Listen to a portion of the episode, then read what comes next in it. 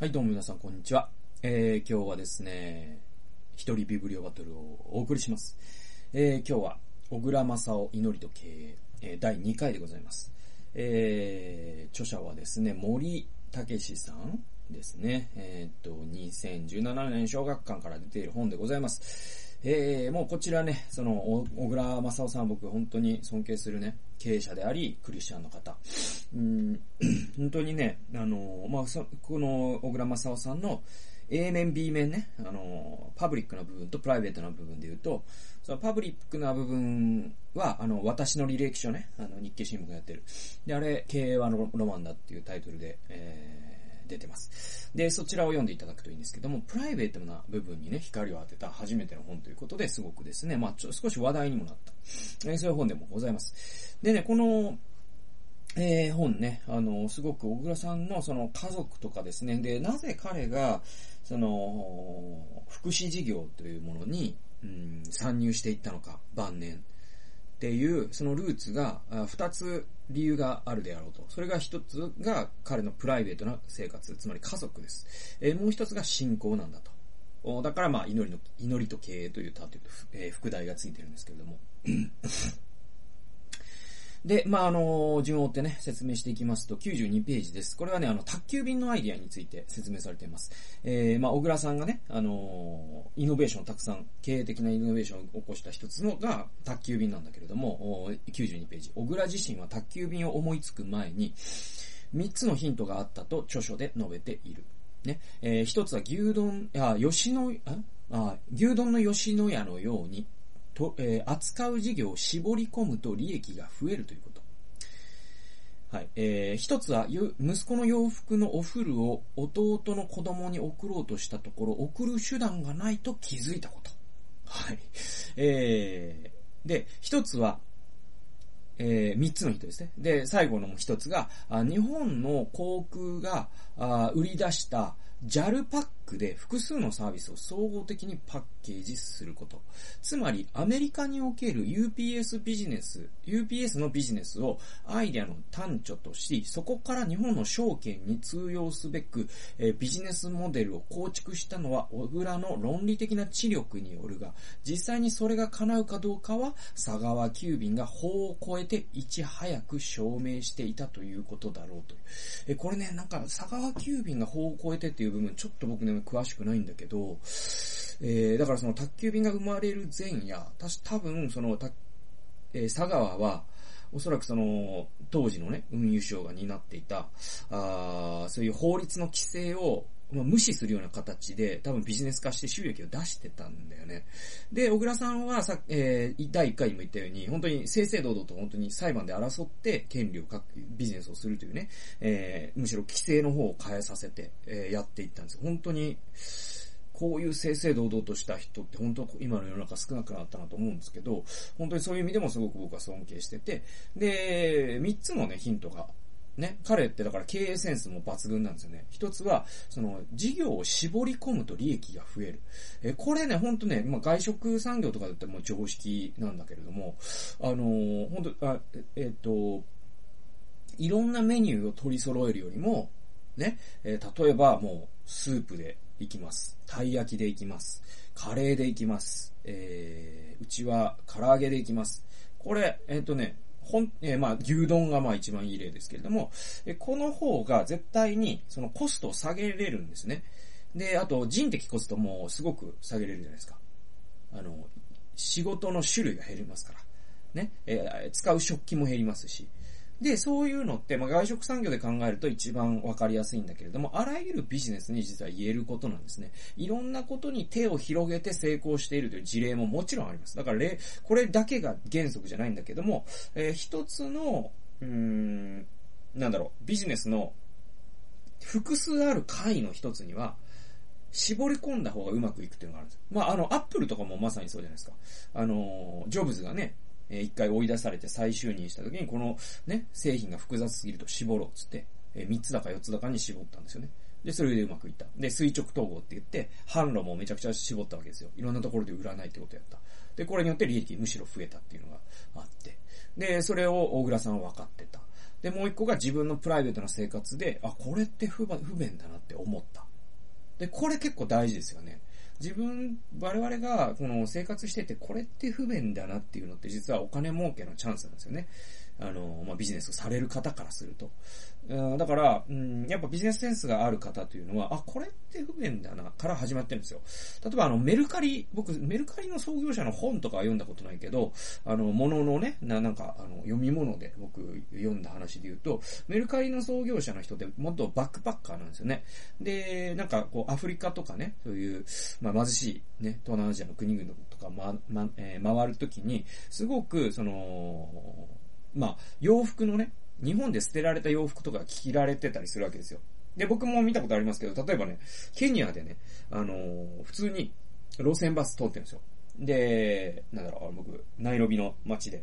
えー、っと、その、僕バ、そのバスには乗ってないけど、要はあれね、公共バスだよ、つって、あれ、あれで市街地に行くんだよ、つって、そのバスに、えー、っとね、えっ、と、なんとか幼稚園って漢字で 漢字でなんとか幼稚園で、電話番号まで書いてるんですよ。でこれって、つまり、日本でまあ使えなくなったものを、ね、えっ、と、ケニアに運んできて、で、塗装することもなく、そのまま路線バスとして使ってる例なんだけど。で、まあ、やっぱ、東南アジアとかアフリカとか行くと、そういう光景って本当によく目にするんですよね。で、で、そのメルカリの創業者の方は、こんなに日本には物が溢れてるのに、世界には物が足りない人がいる。これ何なんだろうって思った時に、あ、そうだと。余ってる人と足りない人をマッチングすることさえできれば、あこういう不均衡をね、ちょっとでもなくせるし、あと物が過剰に捨てられるってこともなくなるんじゃないかっていうんで、立ち上げたのがメルカリというサービスなんですよ。えー、なんで、まあ、あの、何が言いたいかというと、日常のちょっとした疑問ってあるじゃないですか。それって実はお金儲けの、あの、チャンスでっていう話で。で、まあ僕別にね、ビジネスパート、なんかその経営者とかじゃないから、あの、じゃあそれを具体的にやる側の人間じゃないけど、例えばこういうのってあるじゃないですか。僕、すげえ、えっ、ー、と、日々不満なことの一つね、あの、魚肉ソーセージの開けづらさですよ。もう21世紀ですよ、皆さん。令和ですよ。なんであんなに開けれないんですか？ブリンってなって、なんかね、本当にもう、もう真っ二つみたいにななって。なんでそんな、運がいい時はすごい綺麗に売れ切るんだけど、運が悪い時はそんなんだ。なんとかできるはずだろうと。お前たちもっとできるはずだろうお前の実力そんなもんじゃないぞとメーカーに対して僕は思うんだよね。で、実際ね、開けやすいやつね、売ってるんですよ。で、やっぱり、だからそういうことにちゃんと気づけるかどうかみたいなことが、やっぱその経営者の経営センスを決めるんじゃないかなと思いますね。はい、そんなことで。で、まあ、小倉さんはその UPS ね、アメリカの一番最大手のね、運輸会社ですけれども、運送会社、えー、もやってたということで、そういう洗礼にも習って、えー、卓球員という、まあ、あの、日本のね、ビジネス界の歴史に残るイノベーションを起こしたんですよね。はい、次行きましょう。えー、次はですね、あの、小倉さんの信仰的な部分でございます。でね、小倉さんって、あのね、えー、最初はね、プロテスタントだから旧西軍で洗礼受けてるんですけど、途中で修士替えをしてカトリックになってるんですね。で、これもね、確か奥さんの影響だったのかな？なんかそんなん、ちょっと忘れましたけど。で、まあまあいいじゃないですか。で、あのー、プラ、プロテスタントからカトリックに修士替えしたんだけど、大事なのは彼がどういう信仰生活を送ってたかじゃないですか。で、彼ね、確かね、平日とかね、毎朝、礼拝堂で祈ってたんですね。それ確か、神父さんが証言してて、89ページです。え、朝の礼拝で小倉の祈りは決まっていた。これが本当面白いんですよね。いきますよ。今日も一日悪いことをしませんように。はい。そう祈っていたことは関係者の多くが語っている。ね。で、えー、1988年当時の雑誌の取材にも小倉は同じように答えている。今日も悪いことは決してしません。と誓って出てくるんですよ。と、少しはにかむが、小倉にとって一日で最も穏やかな時間である。同時に延々と続いていく、えー、いる霞が関官僚との規制緩和をめぐる戦いを前にした厳かな儀式でもあるのだと。これ日経ビジネス、えー、1988年10月24日号に、えー、書かれてるそうです。でね、この、僕、この祈りね、実は僕、これ読んでから、もう4年近く僕ね、自分で真似して続けてるんですよ。小倉さんの真似してるんですよ、僕。で、あのー、なんだろうな、毎日祈る祈りに別に正解もないし、どんな祈り方をしてもいいんだけど、でも、あの、その時に何を祈るかってやっぱその人の信仰がで現れると思うんですよね。ある人はもう、もう莫大な成功を得させてください。莫大な成功を得させてくださいと祈るね。繁栄の神学とかだったらそうなるかもしれないし、まあある人はとにかく清く精霊に満たされて今日一日過ごせますようにかもしれないし、し、えある人はもう教会が成長しますように、教会が成長しますようにって祈るかもしれませんし、で、えー、祈りってやっぱその人の信仰が現れるわけじゃないですか。で、ある人はもう自分のことばっか、自分のことばっか祈るし、ある人は人のことを、人の取りなしをメインに祈る。まあこういうところにも祈りって、やっぱ祈る時間とか祈る時間帯とかね、祈るのが激しいのか静かなのか。で、こういうことばっかりが注目されるんだけど、何を祈ってるかという内容、これこそが僕はすごく大事だと思います。なぜなら、イエスが祈りについて唯一教えられたことでか、ところで語ったのは祈りの形式じゃなくて内容だったからなんですよ。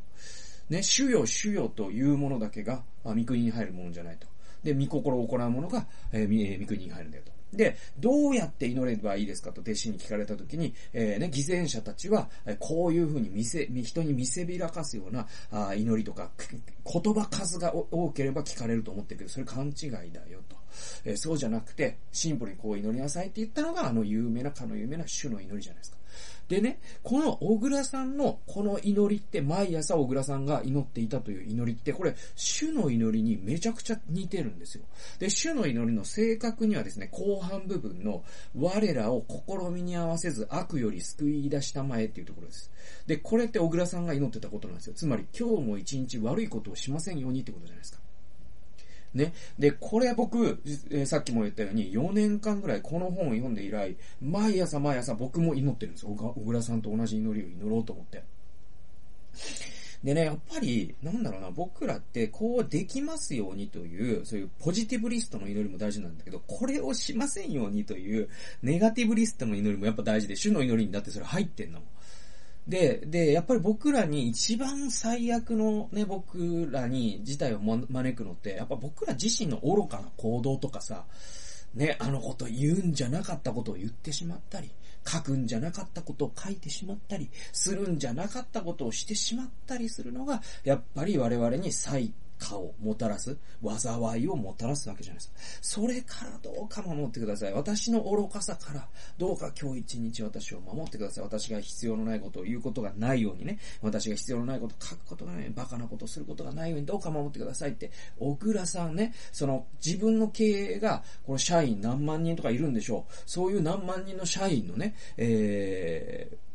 こう生活にも運命にも関わってくるような重責を担ってらっしゃった小倉さんが毎朝さどうか私が間違ったことをしませんようにと祈ってたというのは、ものすごく僕はね、このこの一行読んだだけでこの本読んでよかったなって思ったね、箇所なんでね、もうここで終わってもいいぐらいなんですけど、続いて、続けていきましょう。で、えっと、第1回でも言いましたけれども、小倉さんってね、戦う経営者として有名なんですよ。で、えっと、何と戦ったかというと、官僚と戦ったんです、彼。で、えー、153ページです。小倉としてもこの業界に関わることは新たな冒険でもあり、う、う、えー、うがって言うなら3度目となるお上への挑戦でもあった。えー、1度目は運輸賞と戦いました。えー、2度目は郵政賞と戦いました。これ確か U パックの問題ですよね。で、運輸賞はさっきのあの宅急便の問題です。で、最後はね、厚生省が対象だったと。で、現厚生労働省です。で、えー、厚労省と大倉さんなんで戦ったかというと、彼が福祉の世界に足を踏み入れたからです。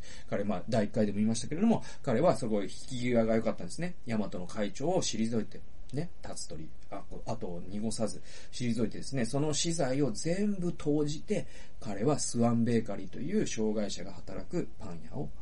経営するようになってきました。で、この時に厚生労働省と彼は戦っていくんです。えー、で、まあ、あのー、そうですね。お、これ第2回で終わるかもしれないですね。はい。あの、あと2個ですね。引用箇所。で、彼のね、まあ、こう、この本書の後半部に、小倉さんのね、あの、人生の要約みたいなくだりがあるんで、そこをちょっと読んで解説したいと思います。246から248ページ。衝動的な出来事で妻を失った小倉が、精神の病や障害に対してどのように考えを巡らせたのか。正確なことはわからないが、その2年後に財団を作ったという事実は何よりも小倉なりの強い結論と考えるのが自然だろう。後半の人生をかけて、小倉は精神の病に向き合わざるを得なかった。その根っこにあったのは、何万人もの障害者に対してというより、妻と娘に対する一人の父、どこの家族にも共通する父親としての思いだったように映る。1992年6月、えー、妻を失って1年ほど財団を立ち上げる1年ほど前、小倉はヤマト運輸労働組合の研修会に呼ばれて講演を行った。群馬県、えー、水上温泉のホテルのホール。演題は新時代の転換とヤマト運輸という味気ないものだったが、副題がついていた。変わるべきものと変わらざるべきもの。ビデオに残る当時66歳の小倉は、まさ、まだ動きにも語り口にも若さが残る。これは私の遺言です。と述べたこの2時間半の講演で社員に訴えていたのはサービスが先、収益は後というおなじみの哲学や、はい。これは小倉さんのね、哲学にあるんですよ。サービスが先、そして収益が後だよと。で、この哲学や一部の強者だけが幸せになるような社会への批判。弱者でも充実した人生を送れる社会でありたいとありたいという希望などだったが、実はもう一つひそやかな意味が込められていた。えー、副題ですと指摘したのは、現在大和労組で、えー、書記長を務める片山、えー、安夫だった。で、変わるべきものと変わらざるべきものというフレーズは、アメリカの神学者、ラインホルド・ニーバーの一般にニーバーの祈りと称される有名な言葉でした。その願意に気づいたとき、小倉さんが我々に伝えようとしたことは、その意味で最も大きな、大きな意味で語っていたのかなと思いました。そのニーバーの祈りは世界にこう伝えられている。神を変えることができるものについて、それを変えるだけの勇気を我らに与えたまえ。変えることのできないものについては、それを受け入れるだけの冷静さを与えたまえ。そして変えることのできるものと変えることのできないものと識別する知恵を与えたまえ。妻と娘の二人の病に悩んだ小倉はこのニーバーの祈りを胸に自分自身の祈りを捧げる先を模索していたのではなかったか。そしてその結果として浮かんだのが翌年設立する福祉団体だったとすれば、資材を投じて捧げた思いは、あまねく障害者への思いとともに、安らかならんとする家族の心への祈りではなかっただろうか。そして、その小倉の思いに気づいたとき、一取材者として、小倉の生き方を伝える意味を見出したような気がしたという、えー、そういうくだりですね。で、まあ、あのー、これね、だからこれ、僕、ここ読みながら思い出したんですけど、あの、だから、小倉さんね、奥さん失ったっていう時に、あの、奥さんね、確か自殺なんですね。自殺ね、なんですよ。だから、あのー、小倉さんって奥さんを自殺で亡くなってて、長い間、奥さんが精神疾患を患ってて、あと、娘さんも何らかの、えー、精神疾患なんじゃないかっていう、まあこれもあの、証言がどこにもないんでわからないんだけど、おそらくそうだと言われてて、で、えっ、ー、と、奥さん自殺なさってね、その2年後に彼は精神疾患を抱え、ね、ね、あの、精神疾患を抱えた方とか、障害を抱えた方のための福祉団体を立ち上げているんです。で、まあ著者はですね、えー、この小倉さんが福祉団体を立ち上げたっていうのは、もちろんその、博愛精神ね、キリスト教的な博愛精神っていうのもあったけれども、でも彼自身の非常に個人的な理由、それは何かというと、まあ、いわばその、自殺した奥さんへの、なんていうかな、その、祈りと言いますか、鎮魂と言いますか、ね。奥さんに捧げる事業として、多分、彼はその祈りとしてこの事業をやってたんじゃないかっていうことが、あまあ著者がが類推してて、で、それは彼のまあ最後に行ったね、その社員への講演会の副題、これがニーバーの祈りに基づくものだったっていうところからもわかるんじゃないかって、ここで書かれています。えー、で、あのー、第1回にも出ましたけれども、あのー、カトリックのね、神父、小林神父ですけれども、この方が小倉さんに、あのー、カトリックの洗礼を授けたんですよ。だから小倉さんって多分、旧西軍でも洗礼受けて、カトリックでも洗礼受けてるっていう方だと思うんですけど、その小林神父のね、証言があって、252から253、カトリック改修の際、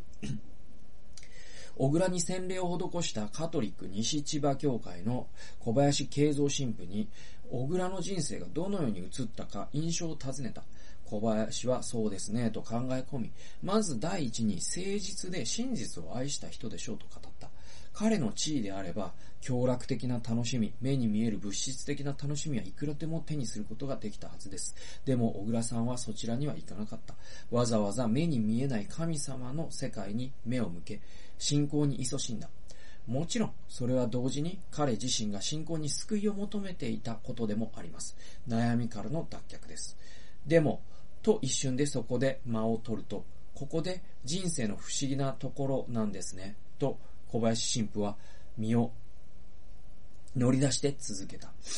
その彼個人の祈りは、障害者などの弱き者の自立を助けるように働いた。そして、そういう祈りが財団につながった。小倉正夫という人の生き方は、神様にも、人の、人々の心にも強い感動を与えた。その目に見えない力は永遠に続くでしょうと、えー、小林神父は語ってるんですね。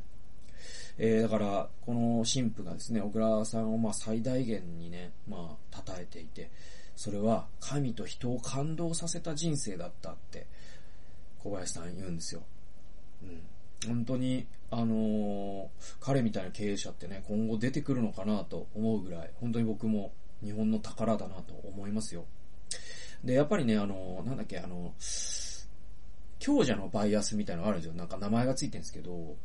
あのね、なんとかバイアスみたいなのがあって、それって、あの、もう実験でも確認されてて、あの、人間って地位が高くなって、お金を持って、だから、その、社会的ステータスとか経済的ステータスが高くなると、どんなに賢い人間でも傲慢になっちゃうっていうね、そういう脳のバイアスがあるんです。これを実験で確かめられてるんですよ。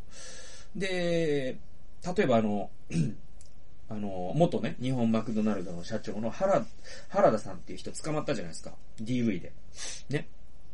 で、あの人ってもう本当に2000、年代とかめちゃくちゃもてはやされてて、いろんなガイアの予約とかね、そういうもうあの、ビジネス関係のね、あの、番組も出、出まくってて、僕も見たことあるけど、そういう番組の一つ。で、なんかまあまあ、なんだか、まあこれからはこういう人の時代だみたいな。で、それは、やっぱりその、欧米式の経営判断ができる。えー、ちゃんとコストカットできてね。えー、っていう、そういう人なんだ、みたいなことで、すごいね、あの、持ち上げられてました、彼。で、その後、ベネッセのね、経営に携わり、今はなんかタピオカ店、タピオカ店のね、なんか役員かなんかしてるんですよね。で、この原田さん、あの、妻を殴って骨折させたかなんかして、えー、っと、もう、えー、DV で、え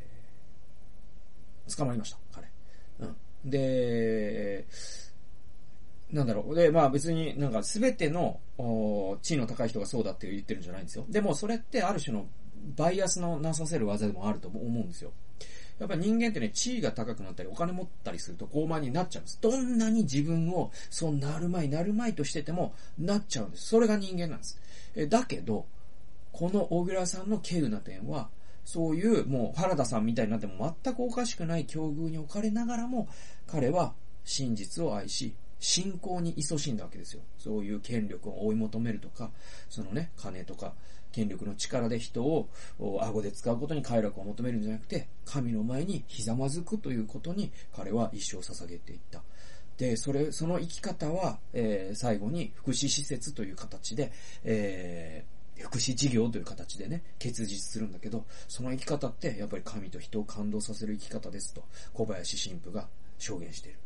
本当にね、尊敬に値する人だと思います。で、えっと、最後ね、えー、最後の引用ですけれども、これね、本当にあの、もう1962年のね、第二バチカン公会議ってあるんですよ。カトリックのね。で、あそこでもうめちゃくちゃね、カトリックって変わったんですよね。実は、あの、プロテスタントってさ、そのカトリックが協情主義的だから、それにプロテストしたのがプロテスタントじゃないですか。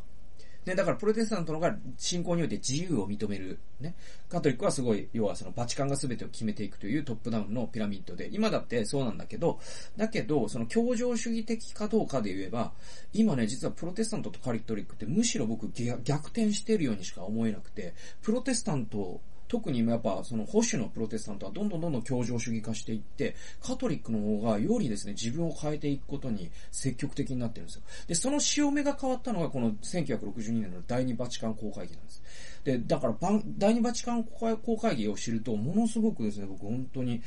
改めてカトリックすげえなと思い始めてるんですけど、で、253ページで、じゃあ第二バチカン公会議の何が大事だったかっていう部分なんですけど、この小倉さんとの人生の関わりで言うとですね、あの、自殺に関するその解釈が変わったんですよ。えー、253ページいきますよ。こちらの質問、かっこ、小倉の妻の霊子を自死、れ、あ、小倉の妻の霊子の自死をほのめかす。えー、この質問に、だからまあはっきりとは言ってないんでしょうね。でもまあ小林新報は分かってるし、あ著者の森さんも分かってる。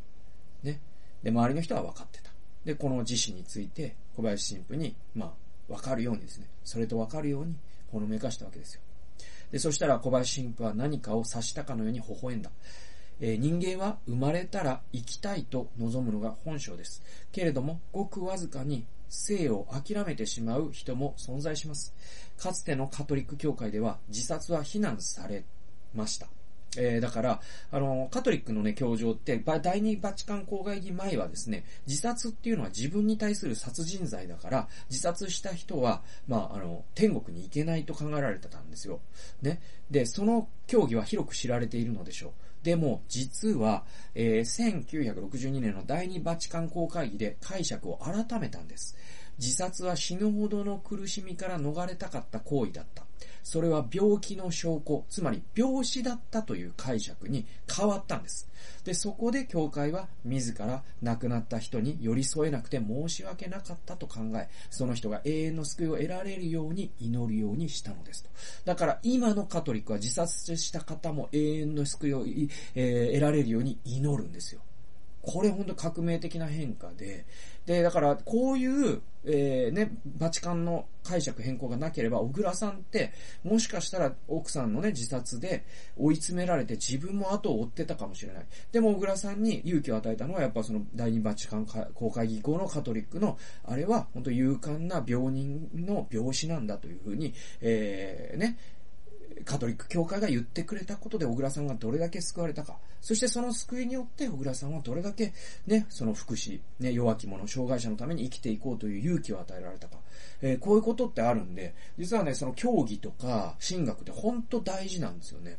ということで、まあ、最後はなんか神学の話になっていきましたけれども、まあ、あの、小倉さんの人生、本当に感動します。あぜひですね、あの、興味持った方、えー、2冊、あの、おすすめです。経営はロマンだ。こちらもおすすめですし、この小倉正夫、祈りと経営、どちらもセットで読むとより、えー、素晴らしく理解できると思いますので、えー、おすすめいたします。ということで、2回にわたってお送りしていきました。小倉正夫、祈りと経営、最後まで聞いてくださってありがとうございました。それではまた次回の動画及び音源でお会いしましょう。さよなら。